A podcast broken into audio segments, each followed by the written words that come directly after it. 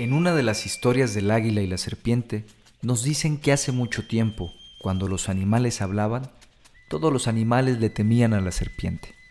Este reptil solo pensaba en comer y en quitarle la vida a los demás para seguir viviendo.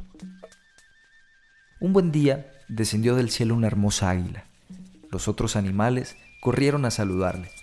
En ese momento apareció la serpiente y todos los animales se fueron de ahí, todos con excepción del águila. La serpiente se le acercó y el águila le dijo, Yo sé qué es lo que tú más quieres en este mundo. La serpiente decidió prestarle atención y le escuchó decir, El sentirte lleno de vida, no solo un rato, sino para siempre. Tenía razón. El águila había hablado con la verdad, lo que motivó la curiosidad de la serpiente. Yo sé cómo puedes sentirte lleno de vida todo el tiempo. ¿Cómo? Preguntó la serpiente sin poder contener su entusiasmo. Tienes que subir al lugar más alto del mundo, la pirámide, y de ahí saltar hasta el sol.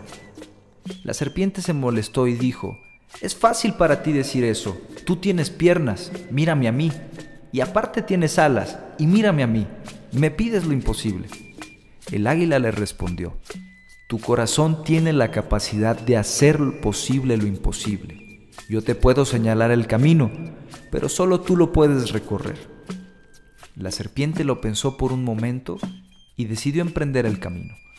Al poco rato fue perdiendo pedazos de su piel y sintió su primer sentimiento. Sintió dolor. El águila le dijo que siguiera su camino sin darse por vencido, que lo que realmente vale la pena cuesta. La serpiente siguió y por fin llegó a la base de la pirámide, hasta aquí llegué, le dijo el águila. La siguiente parte del camino la vas a recorrer sola. Cuando llegues a la cima de la pirámide, vas a escuchar dos voces. La primera es la voz del miedo. Te va a decir que no vas a alcanzar al sol. La segunda vendrá de tu corazón y va a decir que te avientes, que sí puedes. En el momento cumbre, escucha a tu corazón. La serpiente subió hasta la punta de la pirámide y allí escuchó a las dos voces. Y por fin decidió aventarse. Y estando en el aire se encontró que unas alas le fueron saliendo en los lugares donde había ido perdiendo la piel, que se convertía en la serpiente emplumada, y un rato después en un ave que tenía alas, y usándolas se elevó hasta el sol. Ahí todo lo que no era ella se fue quemando, hasta que ella vio sus alas tornarse negras por el fuego, pero ella no se quemó.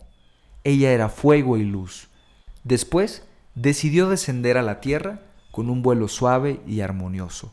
Ahí iba en búsqueda de un ser al que todos le temían, todos menos ella.